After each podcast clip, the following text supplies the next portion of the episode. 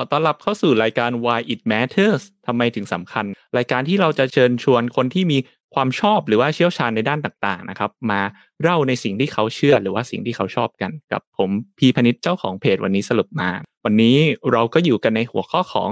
การตลาด การตลาดคืออะไรทำไมถึงสำคัญ เทรนด์การตลาดในปัจจุบันเป็นยังไงบ้าง แล้วเราต้องทำอย่างไรถึงจะทันตลาดอยู่เสมอ วันนี้เราก็ได้แขกรับเชิญพิเศษเป็นผู้ค้ำวอร์ดอยู่ในวงการการตลาดนะครับ แล้วก็จริงๆ เขาคนนี้เนี่ยเขียนหนังสือถึง 4 เล่มแล้วนะครับ ทุกคนเนี่ยถ้าเป็นคนที่ชอบการตลาดเนี่ยเชื่อว่าจะต้องเคยอ่านบทความของเว็บไซต์หรือว่าเพจนี้แน่นอน ก็เดี๋ยวขอต้อนรับพี่หนุ่ยการตลาดวันละตอนนะครับ สวัสดีครับครับสวัสดีครับสวัสดีครับ ทุกคนในเพจวันนี้สรุปมาครับผมครับเห็นพี่หนุ่ยไปบรรยายเยอะเลยหลายงานเขียนหนังสือด้วยช่วงนี้โอ้โหทำ หลายหลายอย่างเลย ก็ขอบคุณมากนะครับ ที่วันนี้ให้เกียรติมารายการ ด้วยความยินดีครับ ต้องขอบคุณพีด้วยที่เชิญมาใช้คำว่าอะไรมาแชร์มาไลฟ์มาขับเฮาก็เอาไปนว่ามาทุกอย่างแล้วกันนะวันนี้โอเคงั้นพี่ขอเริ่มที่คำถามแรกก่อนเลยแล้วกันนะครับคำว่าการตลาดเนี่ยมันคืออะไรครับพี่หนุ่ย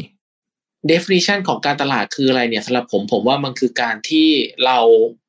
เราทำยังไงก็ได้ให้คนมี demand มากกว่า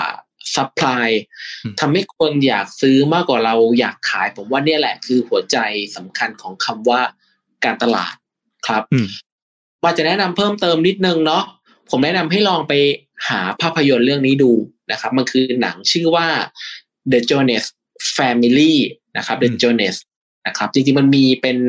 ภาคไทยอยู่ในอยู่ในอยู่ใน YouTube ด้วย ลองไป search ดูแล้วก็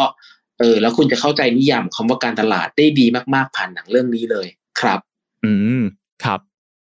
แต่ว่าจริงๆมันต้องกลับมา basic เนาะหมายถึงว่าการตลาดเป็นสิ่งที่เพิ่ม demand ทำให้คนต้องการของนั้นทำให้ของมันขายได้ถูกไหมครับ ใช่ครับเพราะผมคิดว่าทุกวันนี้บางทีพอพูดเรื่องการตลาดเนี่ยคนอาจจะหลงไปว่าจริง ๆ แล้วมันคืออะไรกันแน่อะไรเงี้ยบางทีโฆษณาไปเยอะแยะเลย แต่ว่าแบบมันไม่ได้ช่วยยอดขายหรืออะไรเงี้ย อืม ถูกครับคือต้องบอกว่าตัวตัว เอ่อตัวพี่เองก็เคยใช้คำว่าเคยหลงตรงนี้เหมือนกันเนาะจนกระทั่งพี่เคยเจอลูกค้ารายหนึ่งนะครับ อยู่แบรนด์ใหญ่สมัยนั้นยังอยู่อยู่เอเจนซี่เนาะเขาก็บอกว่า เออจริง ๆ แล้วเนี่ย งาน communication หรืองานสื่อสารเนี่ย มันเป็นแค่ part หนึ่งของการตลาดอืมนะครับ แต่ใน part ที่ใหญ่กว่านั้นคือ part แต่ละและเขาบอกว่าและการตลาดก็เป็นแค่ part หนึ่งของ business เราเป็นแค่ part หนึ่งของ total ธุรกิจทั้งหมดเนาะถ้าเราเข้าใจภาพนี้เราจะเข้าใจว่าเราจะใช้การตลาดเพื่อช่วยธุรกิจได้อย่างไร สุดท้ายแล้วการตลาดมีหน้าที่คือทำยังไงให้ธุรกิจมันโตได้มันโกรธได้มันมี profit มากขึ้น อะไรอย่างเงี้ยครับ อืมครับ อย่างนั้นมันถึงจะเรียกว่าบรรลุเป้าหมายของการตลาดเนาะทำให้ business มันเพิ่มกำไรเพิ่มนี้ แล้วก็ มื่อกี้ที่พี่หนุ่ยพูดก็น่าสนใจ ผมว่าคนส่วนใหญ่เวลานึกถึงการตลาดจะชอบนึกถึงพาร์ทที่เป็นฝั่งโฆษณาฝั่งอะไรอย่างนี้เนาะแต่ว่าจริงๆมันมีอะไรเยอะกว่านั้นถูกไหมครับ ครับ ใช่เลยครับ ผมมีอะไรเยอะมากครับ ที่ต้องมองให้ออกว่า every- จริงๆจะบอกว่า everything is a marketing คือทุกๆอย่างเป็นการตลาดได้แม้กระทั่งการแต่งตัวของเราก็เป็นอ่าการตลาครัดบการโพสต์ของเราการเลือกทำทุกอย่างของเราก็สามารถเป็นการตลาดได้แค่เราต้องมองให้ออกว่าไอสิ่งเนี้ยที่เราทำเนี่ยเรา คาดหวังผลลัพธ์ในแบบที่มันเกิดขึ้นหรือเปล่า ถ้าเราไม่ได้คาดหวังผลลัพธ์แบบนี้ เราก็ควรจะต้องเปลี่ยนวิธีการอืมเนาะอย่างเช่น เอ่อพี่แต่งตัวแบบ เนี่ยเสื้อยืดคอย้อยๆมาไลฟ์เนาะนะครับฉะนั้น ถามว่าคาดหวังอะไรไหมก็ใช้คำว่าไม่ได้คาดหวังแต่แน่นอนถ้าเกิดเวลาเราไปเจอลูกค้าเราไปเจอบริษัทใหญ่ๆเนาะเราก็ตลาดตัวเองนิดนึงอาจจะต้องใส่เสื้อผ้าที่มันดูแบบครับเป็นเรื่องเอาขึ้นรีดสักหน่อยอะไรอย่างเงี้ยนะครับ ผมทุกอย่างคือการตลาดแหละแค่ต้องมองให้ออกว่า อะไรบ้างที่เราสามารถเอามาใช้เพื่อเพิ่มโอกาสหรือเพิ่มดีมานอีกฝ่ายหนึ่งได้ครับ อืมครับ เรียกได้ว่าเพิ่มให้คนต้องการตัวเรา หรือว่าแบบอย่างเวลาเราไปสมัครงาน เวลาเราใส่เสื้อใส่อะไรเงี้ยก็เหมือนเป็นการทำการตลาดตัวเองให้บริษัทเขาอยากได้เราไปทำงานอะไรเงี้ยใช่ไหมครับ ถูกต้องครับผม อืมผมว่าเป็นเทรนด์สำคัญเนาะที่พี่หน่วยพูดมาแหละเรื่องแบบการแต่งตัวการอะไรเงี้ยก็เป็นการขายตัวเองเหมือนกันเป็นการทำการตลาด ผมว่าช่วงนี้จริงๆ personal branding ก็มาแรงถูกไหมครับพี่หน่วยอืมโอ้จริงๆต้องบอกว่าคำนี้เนี่ย เป็นคำคำที่ได้ยินบ่อยๆ ตอนสมัยขับเฮาเพิ่งเกิดนะ อ่าใช่ใช่ใช่ถ้าพูดอย่างนั้นคือนะปีนั้นเนี่ยเออปีที่แล้วในช่วงเนี้ยครับ ถ้าใครเล่นขับแรกๆจะมีคำว่าคำหนึ่งที่ได้ยินบ่อยมากคือ หิวแสง อืมอืมครับโอ้หิวแสงจะต้องคือ เออก็ทำให้เราได้เห็นภาพอีกภาพหนึ่งเหมือนกันเนาะจริงแล้วเรามองว่าการทำ personal branding เนี่ย มันเป็นการที่เรียกว่าก็ทำการตลาดให้ตัวเองแหละ ถ้าถามว่าคนคนหนึ่งอยากเด่นอยากดังเนี่ยเขาหิวแสงไหมอืมก็ต้องอาจจะบอกว่าก็ต้องดูว่า แสงที่เขาได้เพิ่มขึ้นเนี่ย มันช่วยอะไรกับตัวเขาหรือเปล่าครับเนาะบางแค่เออใช้คำว่าเขาเขามีของของเขาอยู่แล้วเขาแค่มีอืมที่ที่ทำให้แสงมันมาลงโดนตัวเขาครับเนาะฉะนั้นเรื่องหนึ่งสำคัญจะต้องแยกออกว่า อะไรคือหิวแสงอะไรคือ personal branding ดีกว่า อืมครับที่ทำของมันอาจจะใกล้ๆกันแต่ว่า วิธีการพูดในต่างกันเยอะมากเหมือนกันนะครับอืมฉะนั้นนั่นก็เป็นที่สำคัญเหมือนกันเนาะเอ่อทีนี้คำถามคืออะไรนะโทษทีพอพูดมาเรื่องนี้แล้วก็เอาเปล่าครับแค่ชวนคุยว่า personal branding ก็เป็นสิ่งที่คนทำกันมากขึ้นในยุคนี้เนาะหมายถึงว่าอย่างผู้บริหารหรือว่าแบรนด์อะไรต่างๆ ก็ออกมาพูดด้วยตัวเองมากขึ้นอะไรเงี้ยถูกครับ อืมถ้ายกตัวอย่างหนึ่งยกตัวอย่างแบบนี้นะครับพีว่าบางแบรนด์เนาะ ไม่เคยมีคนรู้จักเลย แต่คนรู้จักเร็วมากเมื่อทำเรื่อง CEO branding ใช้คำว่าแบบนี้ เพราะพอมันเป็นคนเนี่ยมันจับต้องง่ายมันมันรู้สึกได้มัน touchable ได้มันก็ช่วยทำให้แบรนด์เป็นที่รู้จักหรือช่วยทำให้ธุรกิจเป็นที่รู้จักง่ายขึ้นมากขึ้นแล้วก็เร็วขึ้น ส่วนวิธีการจะเป็นรูปแบบไหน บางคนมีหน้าที่อย่างเดียวคือออกสื่อ บ้านอาจจะไม่ต้องทำมีหน้าที่เดียว คุณมีหน้าที่ออกสื่อเพื่อให้คนรู้จักมากที่สุดแล้วเดี๋ยวหลังบ้านไป บริหารจัดการเอง บางคนอาจจะใช้วิธีการอื่นในการที่ทำ personal branding นะบางคนอาจจะออกมาเป็นเอ่อหนังสือชีวประวัติขององค์กรอะไรอย่างนี้ก็เป็น personal branding อีกวิธีการเนี่ยก็ขึ้นอยู่ว่าเราใช้วิธีการไหนที่เหมาะกับเราดีกว่า เพราะว่าวิธีการมันก็คือ execution แหละเนาะก็คือขึ้นอยู่กับว่าเราเหมาะกับแบบไหน ไม่ใช่สิ่งที่เขาทำอาจจะไม่ได้เหมาะกับ nature หรือเหมาะกับ ความเป็นตัวเราก็ต้องเลือกวิธีการทำ personal branding หรือวิธีการทำการตลาดตัวเองให้เหมาะสมด้วยอะไรอย่างนี้เป็นต้นครับ ครับ แล้วผมว่ามันเหมือนเป็นศิลปะอย่างหนึ่งด้วยไหมครับ พี่หนุ่ยเหมือนอย่างที่พี่หนุ่ยพูดเมื่อกี้โดยเฉพาะเรื่อง personal branding เนาะถ้าทำไม่ดีมันจะเหมือนแบบเหมือนเราพยายามแบบวันนาบีหรือว่าอะไรเงี้ยป่ะครับ คือเรื่องนี้พี่อาจแชร์เพิ่มแบบนี้แล้วกันครับว่า ไม่ว่าเราจะทำอะไร ดีขนาดไหน มันมีสิ่งที่ไม่ถูกใจคนอ่าบ้างอยู่เลยครับ เหมือนเหมือนคำที่เขาบอกว่าอะไรนะลำพังเอ่อขนาดพระพุทธเจ้ายังมีคนแบบอืมนินทาเลยสมัยก่อนเลยแล้วเราเป็นคนธรรมดานะภาษาอะไรฉะนั้น การที่จะมีคนไม่ชอบเป็นเรื่องปกติเนาะฉะนั้นสิ่งหนึ่งที่ผมอยากจะบอกคือ คนที่ทำเรื่องของ personal branding ทำการตลาดตัวเองเนี่ยต้องกลับมาดูว่าวัตถุประสงค์ในการทำของเราเนี่ยหนึ่งเราทำด้วยเจตนาดีไหม เราทำเนี่ย มันไปตั้งใจทำให้ใครเดือดร้อน แบบโดยโดยที่มันแบบไม่ดีหรือเปล่าเนาะถ้าเกิดไม่มีสองข้อเนี้ยผมว่าคุณทำในสิ่งที่คุณตั้งใจและคุณเชื่อว่ามันดีเถอะนะครับ ผมก็ใช้คำว่าคำตุดมันมันมีอยู่แล้วแหละคำที่เป็นนกาทีฟคนที่ไม่ชอบเนาะฉะนั้นก็ถ้าเลือกที่จะเป็นใครบางคนก็ต้องเรียนรู้ที่จะอยู่กับในใน feedback อืมครับได้ชอบเราให้ได้ด้วยครับอืมอืมครับ โอเค เมื่อกี้เราคุยกันมาเรื่อง personal branding แล้ว อันนี้อยากให้พี่หนุ่ยแชร์เพิ่มเติมแล้วกันว่า มันมีเทรนด์อะไรเพิ่มเติมอีกไหมครับ ช่วงนี้ที่พี่หนุ่ยเห็นที่คิดว่าน่าสนใจหรืออะไรเงี้ยมาเล่ากันวันนี้เกี่ยวกับเรื่องการตลาดโหยากเลยเทรนด์เหรอนะครับเออถ้าเทรนด์การตลาดวันนี้ก็คงหนีไม่พ้น ผมคิดว่าเป็นเรื่องของ Metaverse เป็นเรื่องของ NFT นะ ผมว่าครับเรื่องนี้น่าจะที่มันค่อนข้างแบบ disrupt โลกทั้งหมดอีกทีหนึ่งทำให้ผมนึกถึงตอนที่เกิด digital disruption เนาะในยุคของการเกิด อินเทอร์เน็ตแรก ๆ ดีกว่านะครับ ผมเป็นอะไรที่ change เป็น game changer ที่สำคัญมาก แล้วก็รอดูจริง ๆ key สำคัญมันคือเรื่องของ NFT มากกว่าคือการที่เราสามารถเอ่อ verify อะไรบางอย่างว่าไอ้ของอืมที่เป็นไฟล์ไฟล์เนี้ยรูปภาพรูปภาพเนี้ยครับ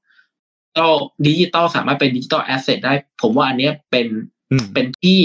มันจะส่งผลกระทบต่อทุกทุกสิ่ง เยอะกว่าที่คิดไว้ อย่างน้อยคุณอาจจะยังไม่สามารถใช้มันในวันนี้ได้ แต่คุณจะต้องเริ่มเรียนรู้ได้แล้วล่ะว่าเบสิกพื้นฐานหรือฟันดัมเ n นทัลของสิ่งนี้มันคืออะไร จริงๆ ผมก็เพิ่งมาสนใจเรื่องนี้จริงๆ ก็ตอนอืมที่เคยคุณเอ่อเทอร์โบจากเจ้าของเพจอะบิดครับตูดแล้วก็มาเปิดมุมมองเราเยอะมาก เราก็คิดถึง opportunity ต่างๆ เราก็เริ่มหาข้อมูลเพิ่มเติมเห็นว่า จริงแล้วเนี่ยถ้าเรา back to the basic กับใหม่นิดนึงอะ fundamental ของการตลาดคือทำให้คน อยากได้อยากมีอะไรบางอย่างอืมเนาะนี่ครัคือบนี่คือเรื่องของการตลาดทำให้คนอยากซื้อมากกว่าอยากขายครับ คนอยากซื้อถ้าเราลองมาเปรียบเทียบนะครับพีคือพี่เปรียบเทียบง่ายง่าย ๆ คือ luxury brand ถามว่ามีความจำเป็นไหมเอาจริง ไม่ค่อยได้มีความจำเป็นกับ basic พื้นฐานของชีวิตหรอกอืมครับกระเป๋าใบหนึ่งเนี่ย ผมยกตัวอย่างง่ายสุดคือกระเป๋าชาแนลแล้วกัน ราคาขึ้นขึ้นมากแล้วขึ้นขึ้นแล้วไม่มีลงไม่เคยมีลดราคา กระเป๋าถ้าเราพูดถึงฟังก์ชันกระเป๋าชาแนลใบหนึ่งเนี่ยครับ โทษทีครับ ใส่ใส่เมาส์ใส่คีย์บอร์ดใส่ของไม่ค่อย สมกับราคาเลยนึกออกปะถ้าพูดถึงแค่ functional นะครับ เออ แต่ประเด็นคือคนอยากได้ไงอืมเรื่อง story behind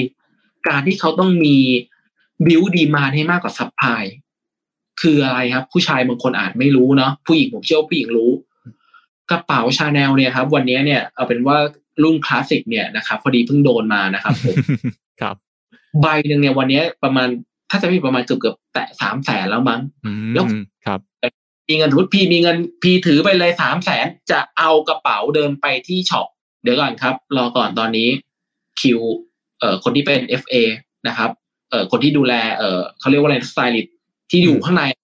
จำชื่อชื่อย่อไม่ได้ละ Fashion Advisor something เนี่ยแหละครับ ให้บริการลูกค้าเต็มอยู่อืเต็มแต่ถ้าถ้าเข้าไปดูนะร้านโคตรว่างเลย ไม่ควรเป็นนิยามคำว่าเต็มแต่เขามีคนดูแล คุณไม่พอต้องดูแลแบบหนึ่งต่อหนึ่งอืมครับ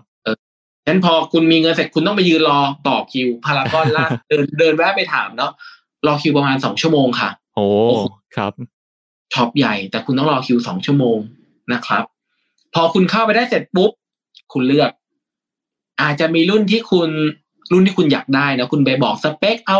รุ่นนี้ เอาเอ่อเท็กเจอร์แบบนี้ เอาสีนี้เอาสายนี้ รุ่นที่เราอยากได้ส่วนใหญ่ครับ ไม่มีขายอ่าทำไงกำเงินไปแล้วสมมติคิดภาพนะกำเงินถือไปแล้ครัวบสามแสนเงินสามแสนประมาณนี้นะกำไปปึ๊กนะทำไงต่อรอ waiting list โอ้ต่อคิวโหครับว่าเออเดี๋ยวเย็นไปเอาไม่มีนะเขาคไม่รับรีบนะไม่รีบให้คุณนะ คุณต้องรอคุณรออ่าได้ไหมรอประมาณเท่าไหร่ครับ ก็ว่ากันว่าตอนนี้มีตั้งแต่สามถึงหกเดือน โอ้โหครับ นี่คือกระเป๋าหนึ่งใบ มี demand มากกว่า supply อยู่ตลอดราคาจึงไม่เคยตกเนาะครับอะอีกอันหนึ่งตัวอย่างอันหนึ่งแล้วกัน อันนี้อาจจะมีฟังก์ชันอลที่เยอะหน่อยนะ แต่ถ้าพูดถึงเบนฟิตที่ใช้งานจริง ไม่ได้มากกว่ากัน รถยนต์ อืมครับอ่าเห็นพี่หนุ่ยเพิ่งไปลองมาเลย อ่าถูกต้องช่วงนี้กำลังใช้คำว่าเป็นเพจเจ้าของเพจการตลาดที่บ้านรถนิดหน่อยนะครับลองนะรถยนต์เนี่ยอ่าอย่างเช่นตัวอย่างหนึ่งนะคือดีผมไม่ได้ดูเองนะแต่เพื่อนไปดูมานะก็อย่างรถยนต์เนี่ยหน้าที่หลักเราใช้คือ เราต้องการเดินทางจาก A ไป B ใช่ไหมครับครับ เราขับจากบ้านไปที่นั่นน่ะจริงๆ รถมีล้อ ขับปลอดภัยแอร์เย็นกระจกชัดนะ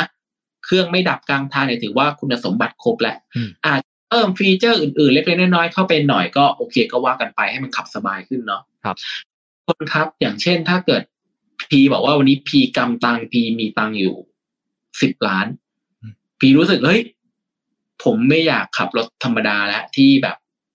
มองไปบนถนนก็เจอง่ายๆเนาะวันนี้ครับอยากพอชพีอยากออกรถพอชที่รักโลกเป็นไทแคนอ่านะครับแอนนะ ร้อยเปอร์เซ็นต์นะพีเดินไปที่โชว์รูมพีกำเงินกำเงินไม่ได้สิบล้านพีต้องต้องเออใส่ถุงใบมันประมาณสิบโลเนาะก็สิบโลนะแบกไปที่โชว์รูมเอาเงินวางปุ๊บปั้งรอก่อน ตอนนี้โซเอาต้องรอประมาณปีอืมถึงจะได้โหปีหนึ่งใช่ไหมครับ เป็นแบรนด์ทั่วไปนะโอ้ยเอาเงินมา เดี๋ยวรีบตึ๊ดๆๆทำให้ ของพวกเนี้ยดีมานเขาทำให้ดีมานมากกว่า ครับซับตลอดเนาะฉะนั้นเรื่องนี้กลับมาครั้งกลับมาเรื่องของ NFT ได้ยังไงเนาะประเด็นคือ NFT ก็เหมือนกันการที่ของพวกนี้ฟิสิกอลมันมีความจำกัดแต่ดิจิตอลเนี่ย พอดีวันนี้เพิ่งเพิ่งเพิ่งเพิ่งเพิ่งทำการบ้านเรื่องนี้มาให้กับลูกค้าแหละนะครับด้วยความที่มันเป็นดิจิตอลเนี่ย ความเป็นดิจิตอลคือมันทำให้ทุก ๆ อย่างมันมันง่ายขึ้นมันสะดวกขึ้นอืมเมื่อก่อนพีมีเอ่อเมื่อก่อนไม่รู้ใครทันรุ่นผมไหมครับ มีต้องฟังเทป ถ้าเราอยากฟังต้องเดินไปเสียเงินซื้อแผ่นเทปอ่าเนาะแต่พอมันเป็นดิจิตอลเราสามารถฟังบนเช่น iTunes ได้เนาะครับไฟล์เดียวเราโหลดเอา เราหรือเราฟังสตรีมมิ่งเอา value ของไฟล์ไม่หายเนาะนั่นคือสิ่งที่เกิดขึ้น แต่ด้วยความเป็นดิจิตอลที่ทำให้มันสะดวกแล้วมัน value มันต้นทุนมันต่ำลงเนี่ยอืมกลายเป็นว่า value มันก็ลดลงด้วย อืมครับ ถูก ฉะนั้นแต่พอมันเป็นดิจิตอลที่มัน copy paste อะเรา copy paste อะพี่อยากได้เพลงใช่ไหมเดี๋ยวก็เซฟ MP3 ส่งให้อืมครับจบหนังหนึ่งเรื่องนะเอามาทำเป็นเอ่อทำเป็นไฟล์แล้วก็ส่งอะจบเลยนะ อืมครับพอเป็นเป็น NFT เนี่ยมันทำให้ความเป็นดิจิตอลเนี่ย มันสามารถยืนยันความเป็นเจ้าของได้อืมว่าครับจริงแล้ว รูปรูปนี้ใครคือเจ้าของกันแน่อืมเพลงเพลงนี้ใครคือเจ้าของกันแน่ ครับนี่คือการแสดงความเป็นเจ้าของบนดิจิตอลทำให้มันเป็น digital asset ได้หลากหลายขึ้น เปรียบเทียบง่ายๆอย่างหนึ่ง รูปภาพอืมรูปโมนาลิซาแล้วกันเนาะทุกคนบนโลกน่าจะรู้จักครับก๊อปปี้ปลอมมากมาย digital print มากมายทำเลียนแบบมากมายเนาะแต่ทุกคนรู้ว่าของจริงอยู่อืมลูฟวร์ครับ ของจริงอยู่ตรงนั้นนั่นคือของจริงอืมต่อให้คนก๊อปปี้ไปมากเท่าไหร่ value ไม่ลด กลายเป็นว่า value เพิ่ม คนยิ่งรู้สึกอยากได้ value เพิ่มขึ้นตลอดครับนี่เป็นสิ่งที่เกิดขึ้นฉะนัน NFT เนี่ยโดย meaning เนี่ยพี่ใช้ว่าส่วนตัวพี่คิดว่า meaning เดียวกัน concept เดียวกันครับไม่ว่าคุณออฟไฟล์นี้ไปมากแค่ไหน อย่างเช่นไฟล์ NFT ในกลุ่มที่เป็น Bored Ape เนี่ย ที่ประมูลกันแบบว่าเป็นหลักร้อยล้านไปแล้วเงี้ยครับ ก็เท่าไหร่ value ไม่หายอืมยิ่งเป็นยืนยันให้คนทั่วไปยอมรับว่า นี่คือสิ่งที่คนอยากได้ครับแล้วใครเป็นเจ้าของอะ ถ้าฉันอยากเป็นดิจิ t a ลโอเนอร์ชิพเนี่ย ฉันจะต้องไปขอซื้ออความอืมไอ้ code token ความแสดงความเป็นเจ้าของที่ผูกกับไฟล์ไฟล์เนี้ยครับ มา แล้วมันจะบอกว่านี่คือของเรา อ่าครับ อันเนี้ยน่าจะเป็นเทรนด์การตลาด ที่สำคัญมากที่อยากให้ทุกคนลองลองไปศึกษาเพิ่มเติมเพราะก็ได้ยินว่ามันก็เปลี่ยนไป มันมีอะไรที่มันพัฒนาอยู่ลองครับไปหา use case ที่มันเหมาะกับธุรกิจเราให้เจอครับครับขอ recap งี้ได้ไหมครับ ที่พี่หนุ่ยเล่ามาก็คือว่าพวกดิจิตอลเนี่ยพอมันยุคดิจิตอลมันไม่เหมือนสมัยก่อนที่เป็นอนาล็อกของต่างๆ มันก็สามารถก๊อปปี้สามารถแบบทำอะไรได้มากมายเลย มันทำให้เหมือนพี่หนุ่ยบอกว่า value มันหายไปเนาะก็คือเพราะเราสามารถก๊อปกันได้ง่าย แล้วก็เขาเรียกว่ามันไม่มี เขาเรียกว่า scarcity ใช่ไหมครับ ไม่มีแบบจำกัดไม่มีแบบก๊อปกี่อันก็ได้อะไรเงี้ยคราวนี้พอมันมีเรื่อง NFT มาเนี่ย มันสามารถทำให้ไฟล์ดิจิตอลเนี่ยมันระบุได้แล้วว่า โอเค อันเนี้ยคือของแท้นะ ใครเป็นเจ้าของอยู่อะไรเงี้ย เพราะฉะนั้นพอหลังจากเนี้ยพี่หนุ่ยก็เลยคิดว่าตัวเนี้ยมันจะเป็นเหมือน game changer มันจะทำให้เปลี่ยนแล้วจากไฟล์ดิจิตอลที่เมื่อก่อนเราสามารถก๊อปกันได้เยอะๆของใครก็ไม่รู้บ้างแต่ว่าเดี๋ยวนี้พอมี NFT มันก็จะระบุได้แล้วว่าโอเค อันนี้แบบคือโมนาลิซานะของจริงนะ ใครเป็นเจ้าของอยู่แล้วถ้าเราจะซื้อเราก็ต้องมาซื้ออันนี้ แล้วคราวเนี้ยมันก็จะทำให้เหมือนแบบเป็นการ increase demand นะเหมือนที่พี่หนุ่ยบอกว่า โอเค คราวนี้คนรู้แล้วว่า เออของจริงหรือว่าอันไหนคือภาพของแท้อะไรเงี้ย คนก็ต้องเวลาจะซื้อก็ต้องมาซื้อแบบว่า NFT ตัวนี้อะไรอย่างนี้ถูกไหมครับ อันนี้ที่ครับเลยครับผม อืมครับน่าศึกษามากเลยครับ จริงๆมันก็ยังใหม่ด้วยเนาะพี่หนุ่ยจริงเราเพิ่งแบบได้ยิน NFT บูมบูมๆประมาณ ไม่ไม่ถึงปีเองเพิ่งได้ยินปีก่อนที่แบบบูมบูมๆขึ้นมา ใช่ ใช่ ใช่ ใช่ ใช่ มัน มันมาเร็ว มัน เออเออ มัน ส่วนตัวตอนผมได้ยินครั้งแรกผมยังมีความงงงๆแล้วผมได้ยินจากเอ่อ investor startup อืมชื่อดังคนคุยกันเนี่ยเขาบอก เอ้ย เออเออเออหนึ่งในผู้ก่อตั้งเอ่อ Twitter แจ็คดอร์ซี่เนี่ยเขาประกาศขาย NFT แบบโพสต์แรกเลยทวิตเตอร์เลยที่ในใจเว็บแรกที่ผมยังไม่รู้นะ ขายโพสต์แรกตัวเองขายยังไงวะ แล้วเราซื้อไปทำอะไรวะครับแล้วยังไง ที่รูปไปไม่ได้เหรอ มันต้องซื้อกันด้วยเหรอวะ อะไรนะวันนั้นเรายังไม่เข้าใจเอ่อ utility หรือเข้าใจประโยชน์ของมันแต่พอวันนี้เราเริ่มเห็นภาพชัดขึ้นเห็นความจริงมากขึ้น เหมือนที่ผมเห็นเอ่อคุณหมูอุ๊กบีเนาะครับ เป็นในเฟซกันเขาก็ซื้ออม NFT ในกลุ่ม b o r e d Ape เนี้ยอ่าซินะโบครับเอ็มครับเออเขาก็เปลี่ยนรูปโปรไฟล์กลายเป็นว่าโอ้โหคนก็มาแห่กันไลค์ดีใจคอนเกรสด้วยเออประหนึ่งแบบเหมือนอารมณ์เหมือนแบบว่า คือถ่ายลงลงซื้ออะไรสักอย่างที่มันแพงๆครัแล้บวคนรู้สึกว่าอืมโอ้วะคือเหมือนได้นี่กระเป๋าชาแนลที่รอนานๆเมื่อกี้ เออครับ โอ้ชาแนลยังไม่ได้เท่าของมันบอร์เอฟตัวนั้นเขาน่าจะสิบกว่าสิบล้านกว่าล้านเลยเนาะครับ อืมอืมครับ โอเค เรียกว่าเป็นเทรนด์ที่ต้องจับตามองนะผมก็คิดว่ามาแน่นอน แล้วก็แบบเห็นหลาย ๆ แบรนด์ก็แม้แต่หลุยผมเห็นล่าสุด Louis Vuitton ก็ประกาศว่าจะลงไปเล่นด้วยเหมือนกันเนาะเอ้ยหลุยหรือกุชชี่ไม่แน่ใจที่จะลงไปทำแบบ product ในเท่าที่ทราบทุกแบรนด์หรูลงไปหมดเนาะแต่ถ้าจะพี่กุชชี่น่าจะอยู่ในเครือเดียวกับบริษัทแม่หลุยมั้งที่ใช้คำว่าถ้าจำไม่ผิดนะครับ เพราะว่า back กลับไปนิดนึงแบบนี้พอพูดถึงหลุยหรือว่ากุชชี่แบบเนี้ย จริงแล้ว การใช้คำว่า digital asset แล้วเนาะ digital asset เนี่ยความเป็นเจ้าของดิจิตอลบางอย่างเนี่ย มันมันมีปูมาก่อนได้อย่างก่อนหน้านี้กุชชี่เคยออกกระเป๋าที่อยู่ในเกม Roblox อะอ่าครับเออออกกระเป๋าในเกม Roblox อะกระเป๋าที่มันใส่จริงไม่ได้อวด อวดได้แค่ในเกม ใช่ว่าอวดได้แค่ในเกมอืมครับ คนซื้อแล้วพี่รู้ไหมครับไอ้กระเป๋ากุชชี่ในเกมใบนี้ราคาเท่าไหร่ถ้าจำตัวได้ไม่ผิดประมาณสี่พันดอลลาร์โอ้ครับ จริงที่จับได้จริง ๆ อะอืมแล้วคนก็ซื้อซื้อเพื่ออวดในเกม จริงมาสู่อวดในเกมเพราะอะไรเพราะวันนี้เราชีวิตในเกมก็คือตัวหนึ่งที่ represent เราเพราะคนรู้ว่าอ่าครับเตอร์นี้คือใครนั่นแหละคือภาพที่เกิดขึ้นนะครับ วันนี้มันมันไม่มีแล้วว่า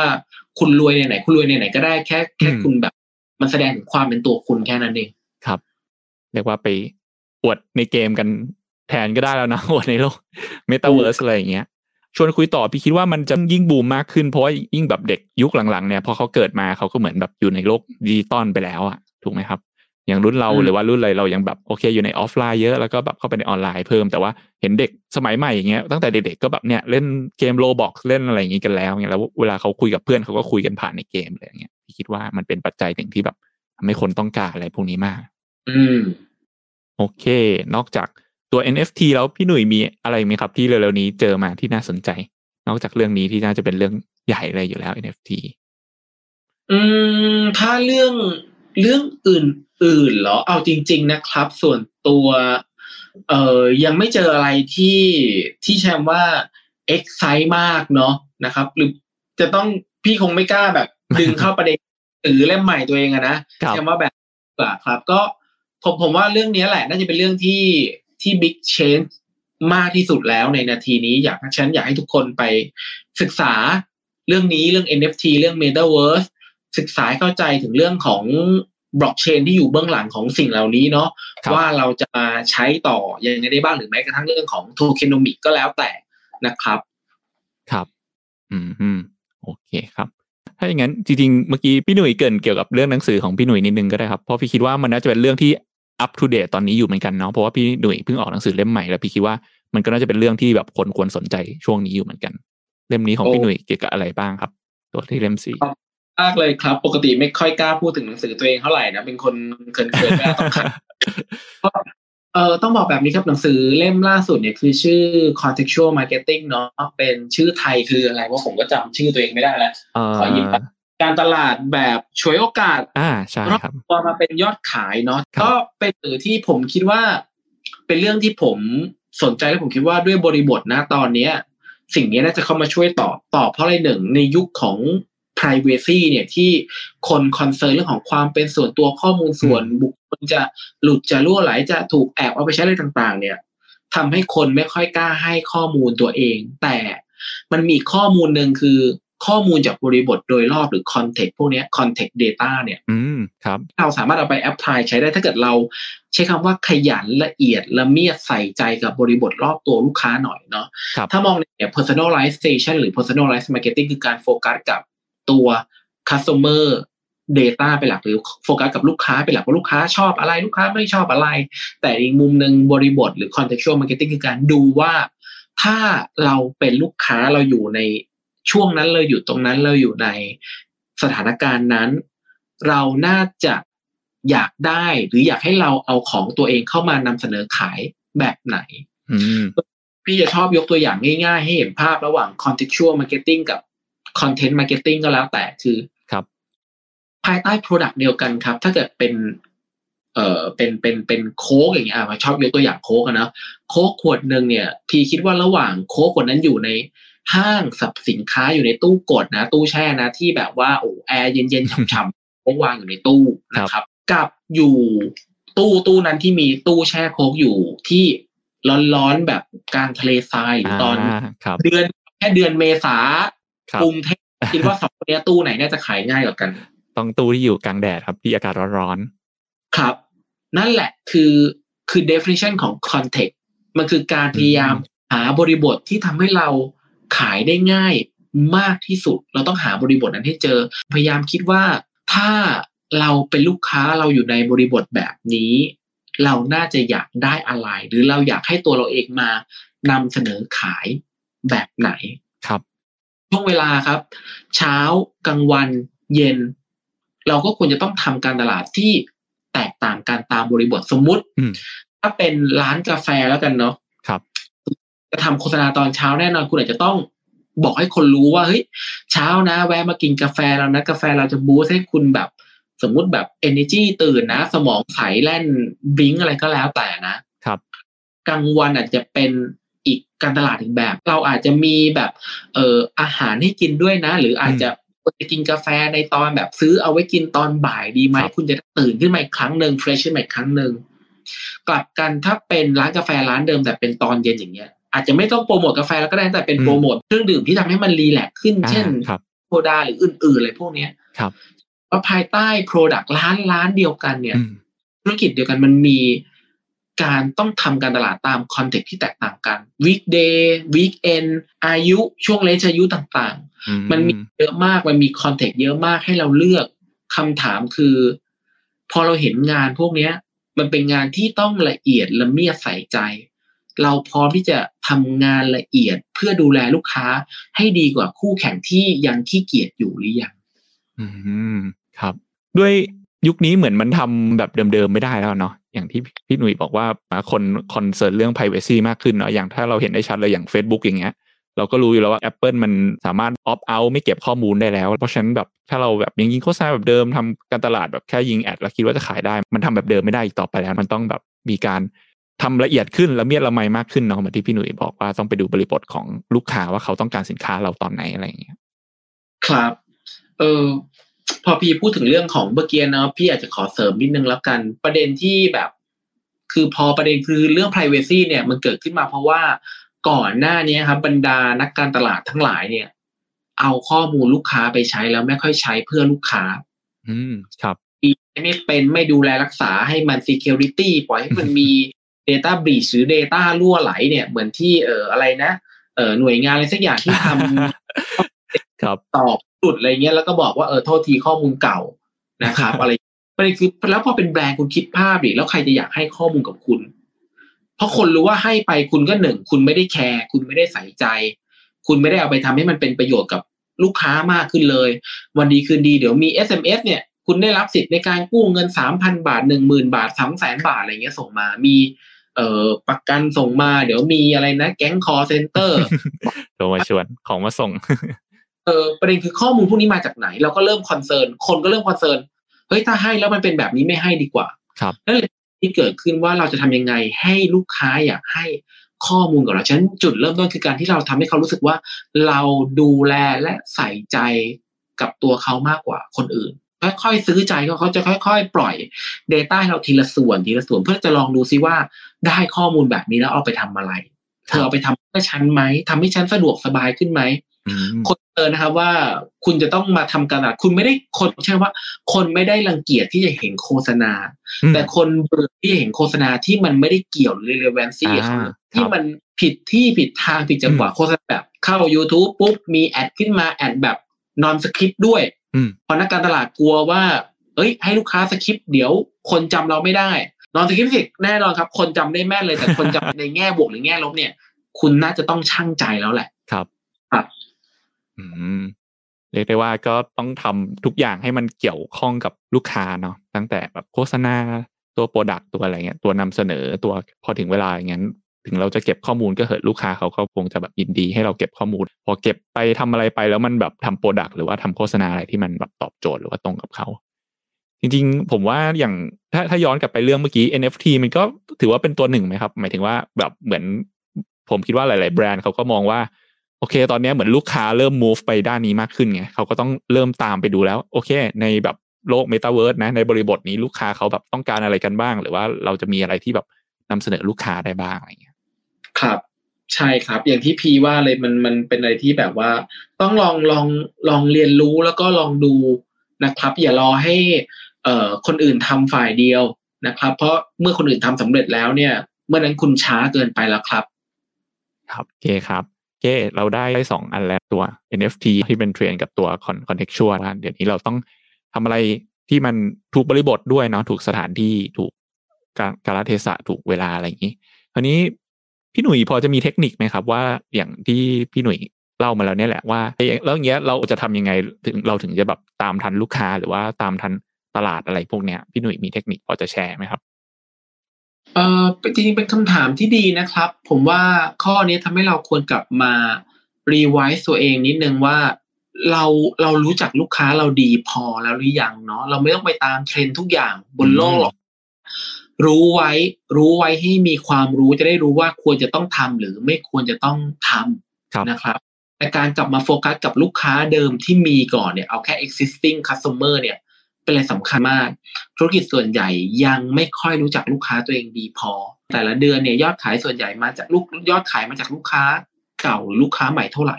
ลูกค้าคุณแบ่งออกเป็นกี่กลุ่ม กี่เซกเมนต์เขามีพฤติกรรมยังไง คนที่ชอบมาฟังอ่าสมมุติของปีเนี่ย คนที่ชอบมาฟังตอนเช้า คนที่ชอบมาฟังตอนเย็น คนที่ชอบมาฟังสดกับคนที่ชอบมาฟังย้อนหลังเนี่ยแต่ละกลุ่มเขามี behavior ต่างกันไหมเขาเขามีลักษณะ persona ยังไง ฉะนั้นไอ้ข้อความกลับไปเขาทำความเข้าใจลูกค้าเทคนิคเดียวเคล็ดลับเดียวง่ายๆ คือ จงเครซี่กับลูกค้าให้มาก ๆ จงไปจำลองว่าตัวเองเป็นลูกค้าแล้วเรารู้สึกว่าเราอยากเป็นลูกค้าเราอยู่หรือเปล่า หลายครั้งจะหลงผมใช้ว่าหลงตัวเองอะนักการตลาดมันจะหลงตัวเองว่าแบบแบรนด์ชั้นดีแบรนด์ชั้นนู่นแต่คุณพูดในฐานะคุณเป็นเจ้าของแบรนด์ คุณพูดในฐานะคุณเป็น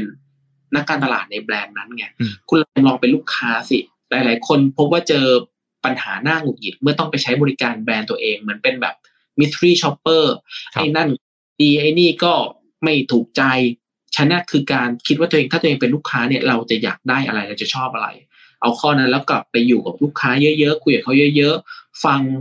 เขาเยอะๆวันนี้มันมีวิธีการฟังมากมายแต่เมื่อก่อนคือการทำ focus group การทำ interview การทำเอ่อ survey เนาะ listening เพื่อ detect ว่าคนเนี่ยพูดถึงแบรนด์เรายังไง คนพูดถึงเรื่องแบรนด์คู่แข่งยังไง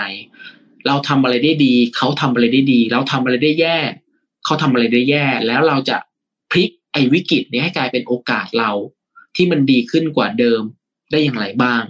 ไอ้ข้อนี้หลายครั้งเราเจออินไซต์ที่ เออใช้คำว่าไม่น่าเชื่อ เช่นเทรนในปีก่อนอะเทรนในปีก่อนแล้วกันเนาะนะครับ ลูกค้ารายหนึ่งทำเกี่ยวกับอสังหาเนาะเขาอยากรู้เขาขายเกี่ยวกับพวกคอนโดเป็นหลักทำให้เราได้พบว่าเทรนด์การซื้อคอนโดเนี่ย เปลี่ยนไปแบบที่ไม่เคยเป็นมาก่อนคนกลุ่มหนึ่งที่หาคอนโดใกล้บ้านทั้งที่ work from home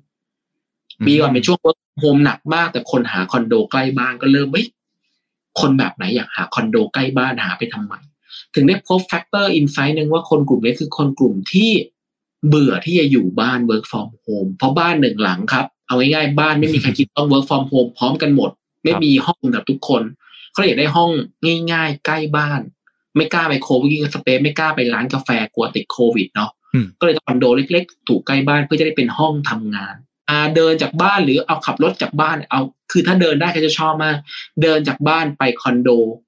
นั่งทำงานเปิดคอม เปิดเน็ตหกโมงเลิกงานทุ่มหนึ่งปิดคอมกลับบ้าน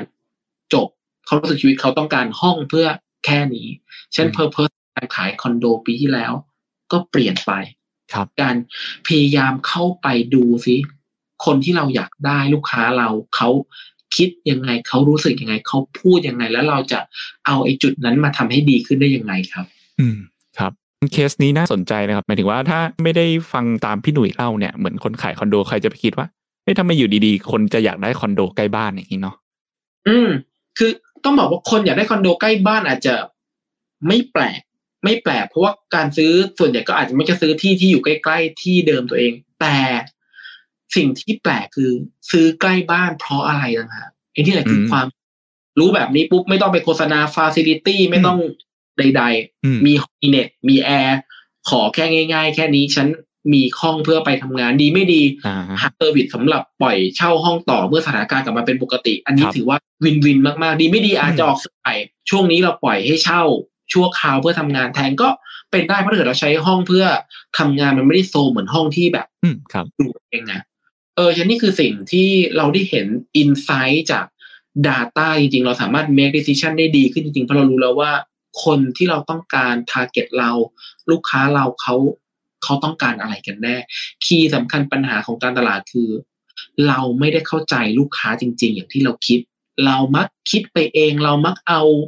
sample sample size เล็กๆเอา data เล็ก ๆ มาเป็นตัว make decision สำหรับการตัดสินใจที่ใหญ่ขึ้น เราคุย คนห้าคนสิบคน เอามา make decision กับการทำการตลาดกับคนเป็นล้านคนครับ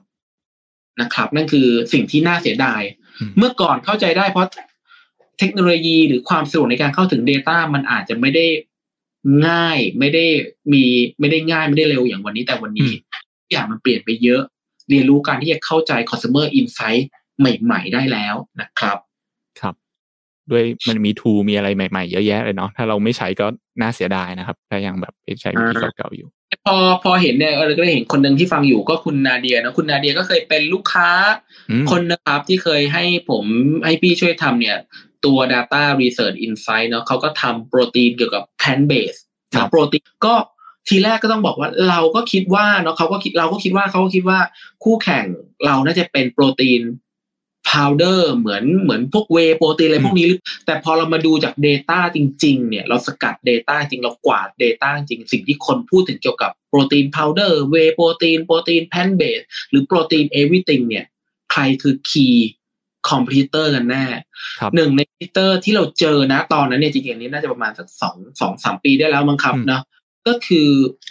เป็นอย่างอกไก่เนี่ยนะเพราะเป็น competitor หลักที่คนกินโปรเนี่ย mention ถึงเยอะมากครับแล้วเรา ว่าเอ๊ะทำไมอกไก่คนถึง ไม่ใช่ whey protein ไม่ใช่ protein powder เป็นเป็น key competitor หลักพอเราลงไปครับทำความเข้าใจบริบทเราถึงได้เข้าใจว่า คนกินอกไก่ด้วย purpose อะไร แล้วอะไรที่เขาไม่ชอบในการกินจากอกไก่อืมเราเอาตัว suggest ให้คุณนาเดียเนี่ยที่ทำนูทริโอเนี่ยนะครับ ได้เอาตัวนี้ไปเป็นหนึ่งในหนึ่งในหนึ่งในหนึ่งในไอเดียในการทำ communication หรือการทำการตลาดว่า ถ้าคุณไม่ชอบในสิ่งเนี้ยจาก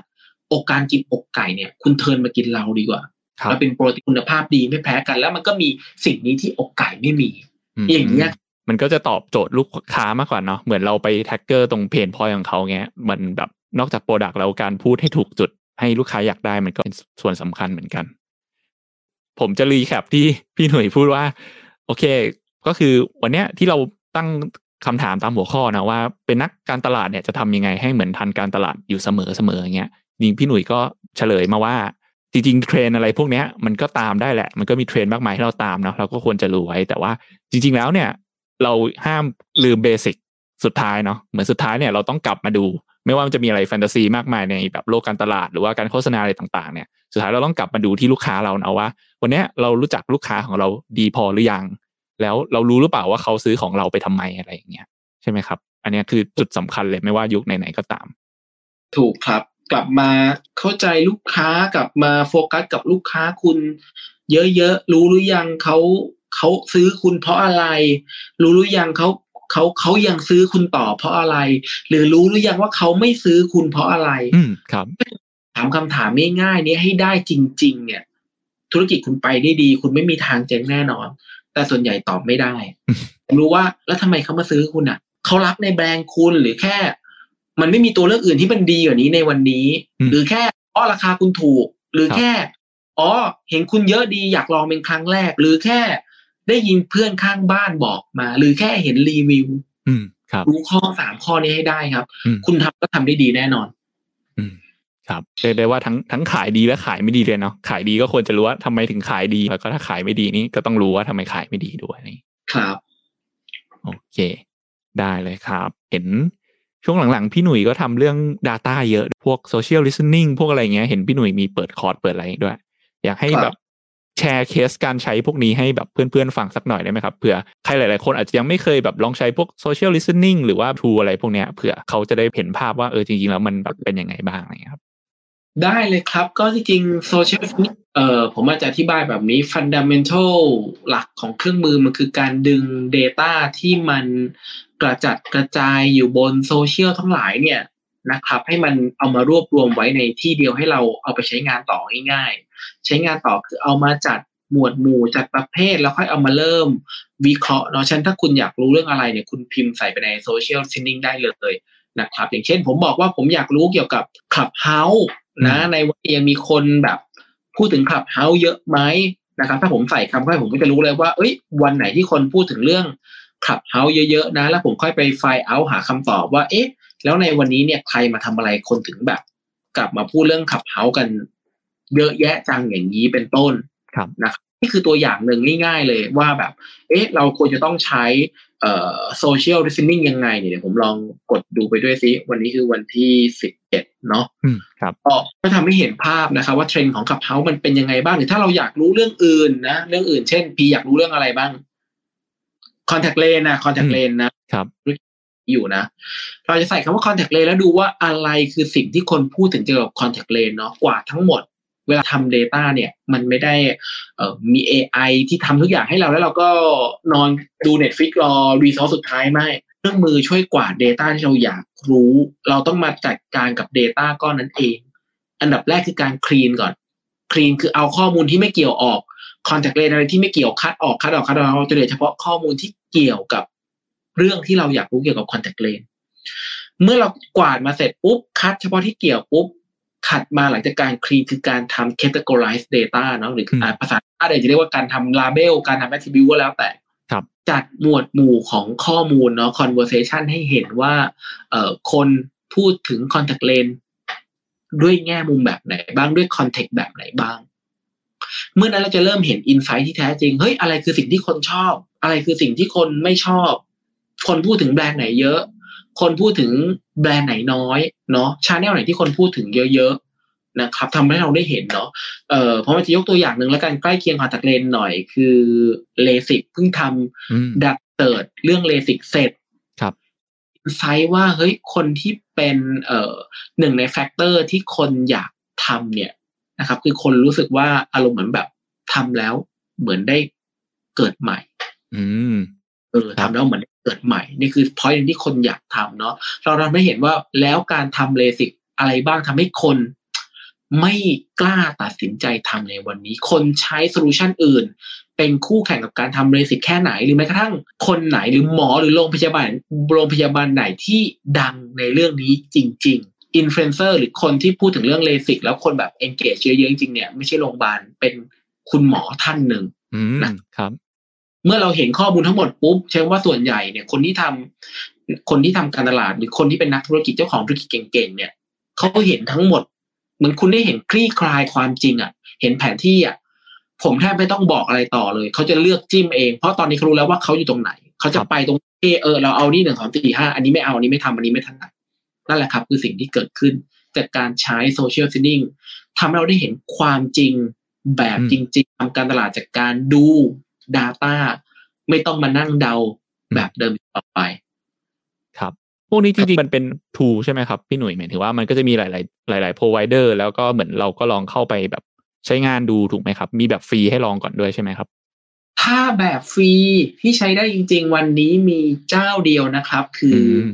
มอ่าเนาะ Mandala เป็นเจ้าที่สามารถใช้ฟรีได้เอ่อตอนนี้น่าจะประมาณเจ็ดหรือสิบสี่วันเนี่ยผมผมไม่แน่ใจแล้วนะครับ ส่วนคนอื่นในตลาดก็จริงบ้านเราก็มีเยอะเนาะมี Mandala มีเอ่อ Zanroo มี Wisesight อืมมีฮอกวอลเกอร์มี Meltwater คือมีเยอะมากใครอยากใช้นะปรึกษาหลังไมค์ได้นะครับผมไม่ได้ขายแต่ผมแนะนำได้ว่า คุณควรจะต้องใช้อันไหนแล้วคุณไปคุยกันเองได้เลย ยินดีให้คำแนะนำครับ ครับโอ้โห น่าสนใจมากเลย ถ้าสมมติว่าเราดึงสามารถแบบเอ้ยอยากรู้อะไรก็ดึงมาได้เนาะแล้วเป็นข้อมูลที่คนพูดถึงกันจริง ๆ ในตอนนั้นอะไรเงี้ยครับแล้วจะอยากรู้เพิ่มเติมว่าแล้วอย่างพอช่วงโควิด อย่างเงี้ยพี่หนุ่ยแบบ Data พวกนี้มันเพิ่มขึ้นเยอะเลยไหมครับ หรือว่ามันมีอะไรเปลี่ยนจากแบบช่วงก่อนหน้านี้ไหมพี่ไม่แน่ใจว่าพี่หนุ่ยใช้มาตั้งแต่ก่อนโควิดแล้วหรือเปล่าอะไรเงี้ยใช่ครับ เออต้องบอกว่าบางอย่างพูดถึงเยอะขึ้นบางอย่างพูดถึงน้อยลงดีกว่าเนาะ เออบางอย่างช่วงโควิดเนี่ย peak มากเลย อย่างเช่นตัวหนึ่งที่ผมเคย ตั้งคำถามแล้วผมอยากรู้ว่า เอ๊ะพอโควิดรอบแรกเนี่ยเออล็อกดาวน์รอบแรกเนาะ2020เนาะครับ คนขายของออนไลน์เยอะขึ้นไหมเออ จนผมต้องไปหา keyword ที่มันน่าจะ cover ได้มากพอนะครับ คือคำว่าพร้อมส่ง ทุกคนที่ขายออนไลน์จะต้องมีคำว่าพร้อมส่ง พร้อมส่ง พร้อมส่ง ส่งฟรีไม่ใช่ทุกร้าน บอกได้เลยส่งฟรีให้ทุกร้าน แต่พอคำว่าพร้อมส่งเนี่ยกว่า Data ได้ค่อนข้างครบเราเห็นเส้นเทรนชัดเจนว่าอืมพอโควิดมาล็อกดาวน์ปุ๊บพร้อมส่งนี่เพิ่มขึ้นแบบเทรนมาชัด หรือหม้อทอดอะไรน้ำมันนะที่เคยทำแล้วชัดเจนครับโอ้โหร้อยวันปีไม่เคยช่วงมีแดนบูมเลย มาช่วงล็อกดาวน์รอบแรกแล้วแบบบูมแล้วก็อยู่ประมาณสักสามก็หายไปพอมันครับมีทุกแล้วก็เริ่มนิ่งไปใช่เราเริ่มเห็นว่าอะไรมาช่วงไหนอะไรหายไปอะไรคือสิ่งที่คนแบบไม่ได้ เมนชั่นหรือว่าพูดถึงเลยครับ ครับ อืมคิดว่าน่าจะมีถ้าเข้าเข้าไปลองเล่นดูเนาะหรือว่าเข้าไปลองทำอะไรน่าจะแบบเห็นอะไรอีกเยอะเลยเนาะแค่ฟังพี่หนุ่ยพูดก็เอ้ยรู้สึกน่าจะสนุกแล้วอะไรอย่างงี้ครับ โอเค ตอนนี้มีคนคำถามหลังไมค์มานะครับ ถามคำถามว่าคิดยังไงกับการที่มีคนบอกว่าองค์กรควรมี mindset ของการทำการตลาดอยู่ในทุกส่วน เช่นคนจาก finance IT HR การตลาดไม่ควรหยุดอยู่ที่ marketing department อืมก็เป็นเรื่องจริงนะครับ เพราะว่าการตลาดจริงแล้วควรอยู่กับคือการตลาดต้องกลับไปมองว่า การตลาดคืออะไรก่อน การตลาดคือการทำให้คนอยากได้เรามากขึ้นเนาะถ้าไฟแนนซ์คิดเรื่องการตลาดนิดนึงเนาะบางที process การจ่ายเงินการทำนู่นนี่นั่นเนี่ย ใช้คำว่ายุ่งยากกับลูกค้ามากเนาะแล้วลูกค้าจะยังคุณหรือเปล่าเนาะบางทีการตลาดทำไปดีเลยมาติดชะงักตอนขั้นตอนจ่ายเงิน process ที่แบบวุ่นวายเหลือเกิน ก็ต้องปรับให้ลูกค้าสะดวกขึ้น อยากให้มองภาพว่าการตลาดคือการทำให้ลูกค้า อยากเป็นลูกค้าเรานานๆ มองแบบนี้ดีกว่า เอ่อฝ่าย after sale service เนาะเราจะทำยังไงลูกค้ารู้สึกยังอยากเป็นลูกค้าเราต่อ ไม่ใช่ไป service ที่บ้านลูกค้านัดเที่ยงมาบ่ายสามอย่างนี้มาเสร็จทำบ้านลูกค้า เออเป็นรอยอาจจะแต่งตัวไม่เรียบร้อยพูดจะอะไรก็แล้วแต่เนาะทุกอย่างก็คือการตลาด เขาก็จะมองกลับภาพไปที่แบรนด์ว่า ทุกสิ่ง experience ที่เขาได้เขาสะท้อนกลับไปว่าแบรนด์นี้คืออะไร แบรนด์คือ experience ที่ลูกค้าได้จากเราฉันนิยามคำว่าแบรนด์คือเขารู้สึกกับคุณยังไงอะอันนั้นนะคือแบรนด์ของคุณที่แท้จริง อืม ครับเรียกว่ามันต้องใช้องค์ประกอบทุกทุกส่วนเลยเนาะไม่ใช่แค่ฝั่ง marketing อย่างเดียวฝั่งทุกฝ่ายตั้งแต่เหมือนอย่างอย่างร้านเมื่อกี้นะ ถ้ากลับไปตัวอย่างที่เราพูดกันในตอนต้นแบบ คนต้อนรับในร้านแบบ ลักชัวรี่แบรนด์อย่างเงี้ยการแต่งตัวการแบบเปิดประตูทุกอย่างเงี้ยเป็นองค์ประกอบทั้งหมด ครับผมอยากรู้ว่าแบบเรื่องการทำเพจการทำอะไรเงี้ยเห็นอะไรเหตุการณ์เปลี่ยนแปลงอะไรบ้างไหมครับ ที่น่าสนใจ เออคือผมว่าถ้าเกิดเรื่องการทำเพจเนี่ยทุกคนน่าจะเจอปัญหาเดียวกันก็คือว่า reach ลดลงอยู่ตลอดเวลา engagement น้อยลงคำที่ยินบ่อยมากๆ คือ Facebook ปิดกั้นการมองเห็นใช่ไหมลดการอืมมองเห็นนะครับนะครับ แต่ผมอยากพูดแบบนี้อีกมุมหนึ่งให้ to be fair กับเอ่อ Facebook กันเนาะเพราะว่าพี่มาร์กก็โดนโดนโดนเราด่าบ่อยเนาะว่าในมุมหนึ่งครับ เรามีเพื่อนเยอะขึ้นทุกวันเรา add เพื่อนอยู่เรื่อยๆเนาะเราไม่ค่อยลบใครออกหรอกถ้าเกิดเราไม่ได้เกลียดหน้าเขามากจริงๆอะไรเงี้ยครับเราเพจอื่นๆ เพิ่มขึ้นตลอดเนาะฉะนั้นทุกครั้งที่เรา add friend หมายความว่า เราจะเห็นคนอื่นๆ น้อยลงด้วยอืม เพราะว่าสิ่งเดียวที่เรามีจำกัดคือเวลาเนาะโดยเฉลี่ยเราเห็นได้ประมาณแบบเอ่อประมาณร้อยกว่าฟีดมั้งตอนตอนหนึ่งนาทีอะไรเงี้ยครับฉัน Facebook ก็ต้องไปคัดเลือกว่าแล้วร้อยกว่าฟีดที่เราจะเห็นเนี่ย ใครบ้างคือคนที่เราควรเห็นเนาะผมเชื่อว่าเพื่อนแต่ละคนวันนี้มีเป็นหลักพันทะลุไปแล้ว Facebook จำกัดห้าพันคนตอนนี้นี่ ทะลุไปแล้วมีให้กดเอ่อ follow อีกก็ได้ ถ้าเพื่อนเขาเต็มอะไรเงี้ยครับ ภายใต้พื้นที่จำกัดภายใต้เวลาจำกัด คุณก็ต้องมานั่งคิดแล้วว่าทำไมเขาถึงจะต้องควรเห็นคุณมากกว่าเพื่อนๆหรือว่าเพจอื่นๆ ที่เขาเพิ่งไปซื้อของมานะครับฉันสิ่งหนึ่งที่อยากแนะนำคือไม่อยากให้ฝากชีวิตทั้งหมดไว้บน Facebook สร้างโอนแอสเซทนะ หรือโอนหรือหับของตัวเองนะ จริงๆ หลักมีเดียมันมีสามอันเนาะคือเพจโอนเอินเนาะown ของเราที่ดีที่สุดคืออย่างเว็บไซต์เป็นต้นอย่างเวลาผมทำเพจผมพยายาม drive ทุกอย่างมายังเว็บไซต์ของผม อืมครับจะไม่โพสต์หน้าเพจทิ้งขว้างแบบเออไม่ได้โพสต์แบบข้อข้อมูลทั้งหมดที่หน้าเพจอะผมจะโพสต์แค่แปะลิงก์อยากอ่านต้องมาอ่านที่เว็บเท่านั้นอะผมใจแข็งมากแรกๆนี่แบบ ตัวเลขต่ำเตี้ยเรี่ยดินเลยจนกัดฟันว่าเป็น way เดียวเลยของเราในระยะยาวเราจะทำเพื่อได้ traffic ออกมาจาก Facebook ให้ได้มากที่สุด แล้วก็วันนี้นะครับบอกได้เลยว่าเอ่อ traffic ส่วนใหญ่ของผมเนี่ยในเว็บไซต์เนี่ยไม่ได้มาจาก Facebook อืมเนาะครับมาจาก Organic Search สองอืมมาจาก Direct นั่นหมายความว่าต่อให้พี่มาร์กอยู่ดีๆ แบบ engineer ข้างในมือลั่นไปลด reach เพิ่มอีกอะไรอย่างเงี้ยนะครับผมก็ไม่ค่อยได้กระทบมากนักอ่าสุดท้ายแล้วคนก็เข้ามาที่เว็บผมด้วยตัวเองเป็นหลักแหละพยายามอย่า อย่าเอาอนาคตไปฝากไว้กับสิ่งที่เรา คอนโทรลไม่ได้เนาะแม้ระยะแรกอาจจะไม่สะดวกสบายนะแต่ในในระยะยาวเนี่ย มันจะเป็นประโยชน์กับคุณมากที่สุดครับ อืมครับ อืมแล้วคือจริงๆ ช่วงแรกการแปะลิงก์ไปข้างนอกเนี่ย มันทำให้ reach ลดจริงๆ ใช่ไหมครับ การที่เราโพสต์ Facebook แล้วแปะลิงก์ข้างนอกอะมันจะน้อยกว่าที่เราไม่แปะลิงก์ใช่ไหมครับ ก็จากข้อมูลล่าสุดอะเนาะก็เพิ่งสรุปมาเหมือนกันเนาะเดี๋ยวนะ รู้สึกว่าลิงก์จะเป็นเอ่อ เป็นโพสต์ประเภทที่ได้ engagement ต่ำที่สุดนะ อันดับนี้รู้สึกว่าจะเป็นเดี๋ยวนะ ผมเพิ่งโพสต์ไปวันก่อนนะครับ ก็ไปอ่านดูได้นะในสรุป 52 insight สำคัญจาก Thailand Digital Stat 2020ครับเชียลแล้วก็เดี๋ยวนะ เดี๋ยวเปิดดูหน่อยสิเออรู้สึกว่านะครับ เดี๋ยวนะ ใช่ลิงก์ได้ engagement ต่ำสุดอืม engagement เอ่อ engagement ที่ดีที่สุดนะครับ คือโพสต์ประเภทรูปภาพอยู่ที่0.11เปอร์เซ็นต์อืมจุดฉะนั้นคุณคุณมีคน follow หมื่นคนนะครับ0.1เท่าไหร่วะร้อยหลักสิบคนน่ะ คุณเอาไปว่าเอาคิดตัวเลขง่ายกว่า คุณมีคน follow ล้านหนึ่งอะ คุณโพสต์รูปภาพไปอะ คุณได้ engagement ประมาณสักพันอะ ครับ อืมเออพันหนึ่งร้อยครับถัดมาคือโพ สต์ประเภทวิดีโอ อ่า ครับจุดศูนย์เก้าอืมศูนย์จุดนะ เออ ถัดมาคือโพสต์ที่เท่ากันเลยคือโพสต์ประเภทที่เป็นลิงก์กับ status อืม ครับ นะครับฉะนั้นเนี่ยลิงก์กับ status ก็ เออก็ ก็ ก็ ก็อยู่ที่ศูนย์จุดศูนย์สามครับล้านถ้าคุณมีคน follow ล้าน ได้เออเท่าไหร่วะศูนย์จุดศูนย์สามไม่ใช่พันด้วยหลักครับด้วยร้อย น้อยมากมีมือมีแสนเนี่ยคุณเหลือแค่หลักสิบอะคุณมีหมื่นคุณเหลือแค่หลักหน่วยอะคุณคิดดูดิคุณต้องครับแข่งแย่งนี่คือสิ่งที่เกิดขึ้นๆนะครับคนไว้กับ Facebook อย่างเดียวครับ ครับ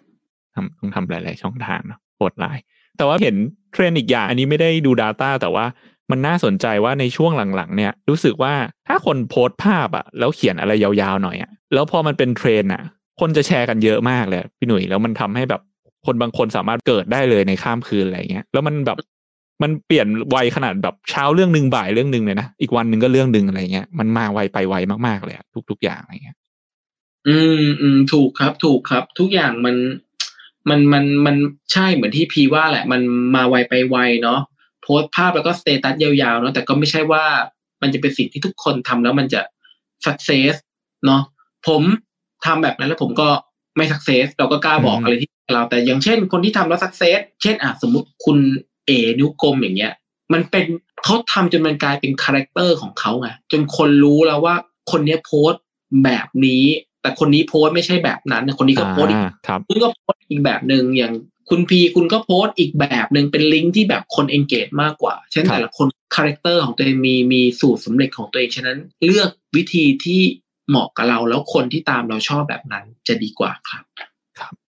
โอเค เดี๋ยวอาจจะให้พี่หนุ่ยส่งท้ายละกันเกี่ยวกับเรื่องการตลาดละกันสุดท้ายเนี่ย ผมว่าวันนี้ก็ได้อะไรดีๆเยอะแยะเลยจากพี่หนุ่ยแล้วก็อาจจะฝากช่องทางติดตามพี่หนุ่ยละกัน แล้วก็อาจจะฝากหนังสือด้วยก็ได้ครับเผื่อคนอยากไปติดตามอ่านเพิ่มเติมอะไรอย่างนี้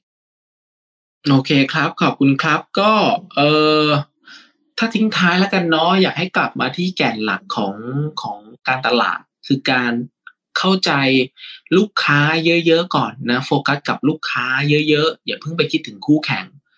เราชอบหลงไปคิดถึงคู่แข่งจนลืมดูแลลูกค้าตัวจริงก่อน อยู่กับลูกค้าเยอะๆเข้าใจเขาเยอะๆ แล้วค่อยไปดูว่าเราจะใช้วิธีแบบไหนใช้เทคโนโลยีอะไรใช้กลยุทธ์อะไร เพื่อทำให้เขาอยากจะอยู่กับเรานานๆทำให้เขารู้สึกว่าเขาเขาภูมิใจที่เขาได้เป็นลูกค้าเราอะพอยไปง่าย ๆ แค่นี้เอง แต่ส่วนใหญ่แค่ไม่ได้รู้จักลูกค้าจริง ๆ ว่าลูกค้า เออชอบอะไรไม่ชอบอะไรทำไมถึงมาเป็นลูกค้าเราแล้วทำไมถึงไม่เป็นลูกค้าเราหรือทำไมถึงเลิกเป็นลูกค้าเรานะครับเนาะผมว่าผมฝากไว้ตรงเนี้ยแหละ แล้วก็อย่าลืมไปหาเสิร์ช YouTube นะ หาหนังเรื่อง The Journey นะครอบครัวครอบครัวนักขายนะ ไปดูเรื่องนี้แล้วคุณจะเข้าใจคำว่า Marketing แบบ enlighten เลย ผมบอกได้แบบนี้นะครับ ส่วนช่องทางติดตามก็อ่าก็ไปตาม ดูอ่าอ่านเรื่องการตลาดได้ที่เพจการตลาดวันละตอนนะครับ ผมเออแล้วก็ตอนนี้ก็น่าจะมีหนังสือนะเล่มล่าสุดก็คือ contextual marketing นะครับ เล่มเล่มขาวๆนะครับ ตัวหนังสือเขียวๆเนาะนะครับ ก็ลองไปหาใช่ว่าไปลองเปิดอ่านตามร้านดูก่อนว่าชอบไหมนะสามบทชอบก็ค่อยซื้อนะครับ ถ้าอ่านสองสามบทไม่ชอบก็ลองดูเล่มอื่นก็ได้นะ ไม่ได้ว่ากันนะครับเรื่องอย่างที่คุณชอบแล้วคิดว่ามันเป็นประโยชน์กับ คุณมากที่สุดนะครับ แล้วก็สุดท้ายก็คงขอให้สนุกกับการทำการตลาด สนุกกับการเอ่อได้ดูแลลูกค้าเนาะผมเชื่อว่าถ้าเราดูแลลูกค้าดีเนี่ย ยังไงลูกค้าก็ไม่อยากจะเปลี่ยนใจเราจากเราไปหาคนอื่นหรอกนะครับ เอาใจช่วยทุกคนให้ทำการตลาดได้อย่างสนุกขึ้นแล้วก็ได้เอาไอสูงขึ้นครับในปีนี้ครับครับโอเค ขอบคุณพี่หนุ่ยมากๆเลยครับ ก็อย่าลืมไปดูกันนะครับหนังสือเล่มใหม่พี่หนุ่ยจริงๆมีอีกเล่มก่อนหน้านี้เนาะออกมาสี่เล่มแล้ว ผมว่าถ้าอ่านแล้ว ใครอ่านเล่มล่าสุดเราชอบ อาจจะไปหาเล่มเก่าๆอ่านด้วยก็ได้นะ ผมว่ามันก็ดีทุกเล่มเลยนะครับ มีแบบค่อนข้างแบบพูดถึงบริบทแต่แบบอันก็ดีหมดเลยอะไรอย่างนี้ แล้วก็อย่าลืมที่พี่หนุ่ยบอกวันนี้เนาะก็คือเราต้องกลับไปหาลูกค้าก่อนเนาะเทรนตามได้แต่ว่าก็คือแบบเราต้องรู้สุดท้ายต้องกลับมารู้ว่าจริงๆลูกค้าเราคือใครแล้วเขาต้องการอะไรกันแน่นะครับ โอเค ได้เลยครับ ก็วันนี้ขอบคุณพี่หนุ่ยนะครับ แล้วก็ขอบคุณทุกคนที่เข้ามาฟังกันนะครับ ก็ถ้าใครชื่นชอบรายการ Why It Matters นะครับ เราก็จะจัดสดๆกันทุกวันพฤหัสสามทุ่มนะครับ ก็ทั้ง Clubhouse แล้วก็มีไลฟ์ไปทางเพจ วันนี้สรุปมาแล้วก็ YouTube วันนี้สรุปมาด้วยนะครับ รวมถึงเดี๋ยวเราจะมีบทความนะครับ ที่เราพูดคุยกันวันนี้สรุปเป็นบทความลงเพจด้วยนะครับ ก็สามารถไปติดตามกันได้นะครับ แล้วก็ ยิ่งถ้าใครอยากให้ผมเชิญใครมาพูดถึงเกี่ยวกับเรื่องอะไร หรือว่ามีเรื่องอะไรที่สนใจอยู่ก็สามารถ request มาทางเพจได้เช่นกันนะครับ ก็วันนี้ก็ขอขอบคุณทุกคนมากๆนะครับ ที่เข้ามาฟังกันแล้วก็ขอบคุณพี่หนุ่ยมากๆนะครับครับด้วยความยินดีครับ สวัสดีครับพี่ครับ สวัสดีครับ